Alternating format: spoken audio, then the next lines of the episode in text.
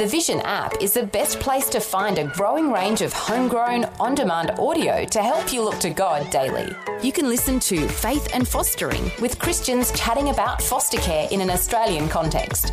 Plus, be encouraged by Pastor Terry Nightingale's four minute devotions, with new episodes added each week in the free Vision Christian Media app.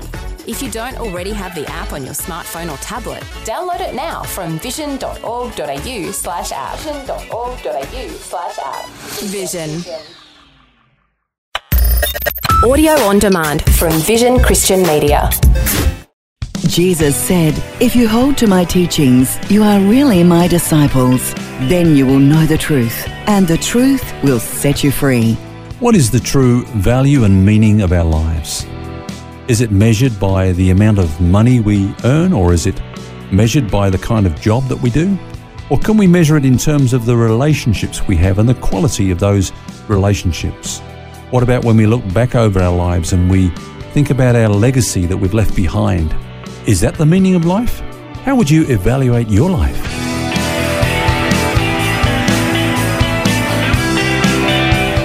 This is Set Free with Ken Legg. We're tackling another pretty big question on Set Free this week with Ken Legg, teacher and author.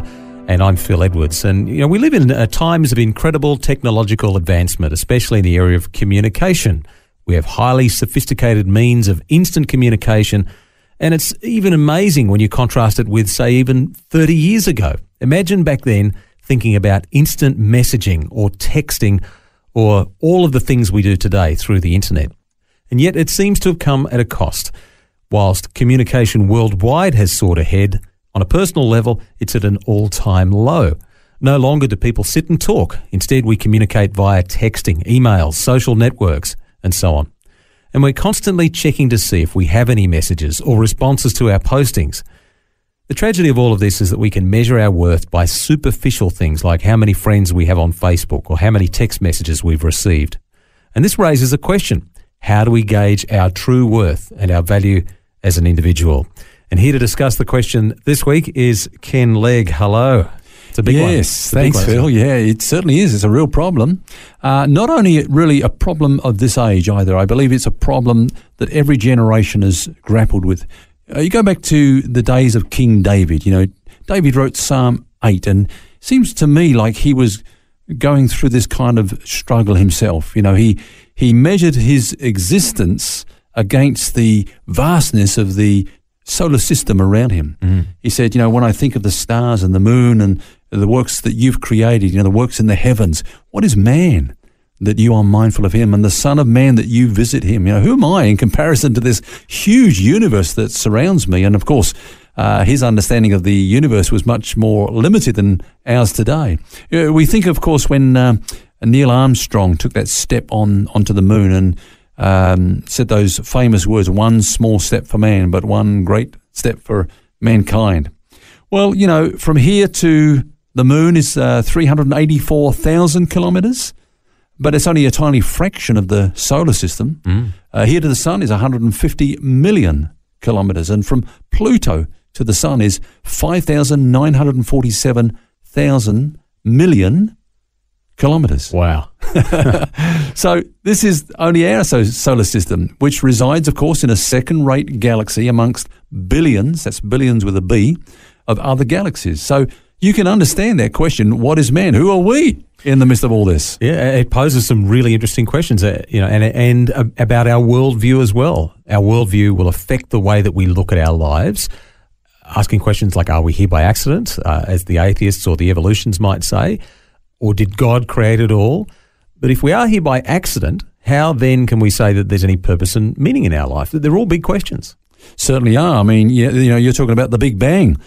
Some Big Bang took place in space, and debris and uh, uh, stuff was flying around. They became planets and suns and moons, and then somehow the Earth just happened to be the right size, uh, with the right gravitational pull, tilted at the right angle and the right distance from the right kind of sun, with the right kind of conditions, and so on. And and here we are. Well, of course, Earth ended up as a soup-like concoction, which coincidentally possessed all the basic ingredients necessary for life, and accidentally came together in the right kind of way uh, with the right kind of energy, and voila, here we are.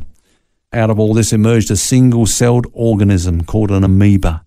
And that evolved into a more complex form of life, and on and on it went from species to species, always becoming more complex somehow.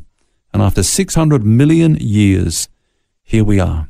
One huge accident. And of course, if it's an accident, then there is no purpose to it. Yeah, what's the point? What's It- the point? It's really interesting when you put it like that, Ken, because you know evolutionists, atheists would say, "I can't believe in God; it's too far fetched." You know, you're dreaming. But when you put it like you just put it there, that's pretty far fetched. Yeah. And not only that, I mean, it leaves us without purpose. If this is one big accident, there is no purpose to life. The whole thing is a big accident. And, you know, we get philosophies out of that. For example, let's eat, drink, and be merry. Let's just party till till we die because we've just got to make the, the, the best of a big accident. That's it. We're just taking up space until we fall off. Now, you're talking about creation, God creating the world here, and, and that's what David said in the psalm that you talked about just a moment ago. He said, I'm fearfully and wonderfully made. And we could also add to that that we're not only made or created, but we've been made pretty well too. Thank you very much. I mean, the, the human body and the mind are both incredible works of creation.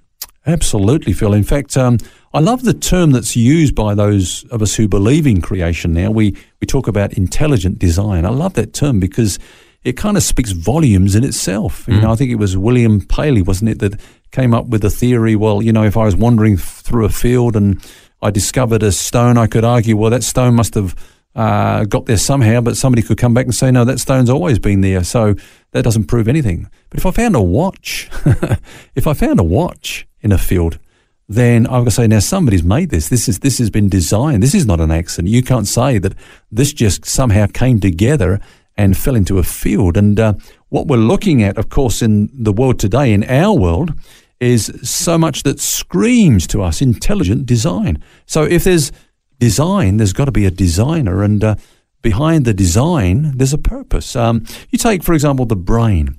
Now, the brain apparently contains something like 100 billion electrical connections, which is more than all the electrical connections in all electrical appliances in the world, in the brain. Wow. I know That's what you're thinking. I'm glad I'm not paying the bill.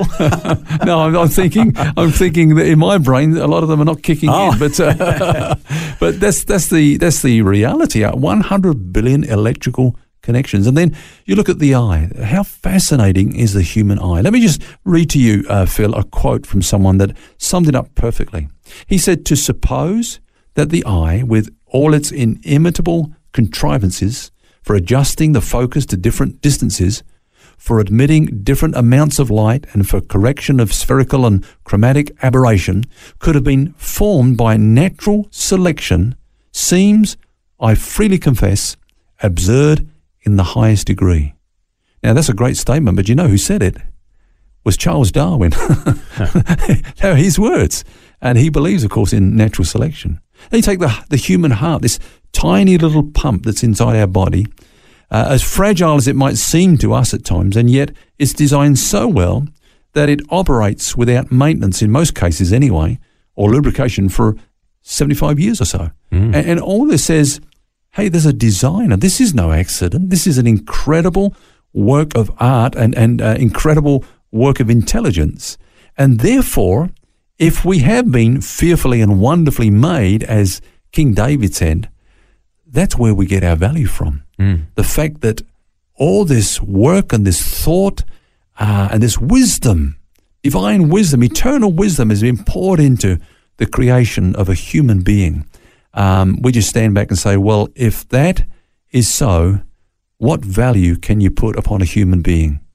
Mm, it, it again, again, it gets back to your worldview. What do you really deep down believe? Because that will take you down one path or another path. Yeah. One path leading to, well, yes, there is inherent, true value in my life that God made me. The other path will lead you to a point that says, well, there's no value in my life whatsoever. Life has no value. And that's where we see things like euthanasia and, uh, you know, abortion and, and other things from that thinking that stems out of that. And it's kind of ironic that in all of this that Satan first tried to destroy us by getting us to believe that we are gods. And now, through the theory of evolution, he wants to destroy us by making us believe that we're no more than animals. it's kind of backward, isn't it?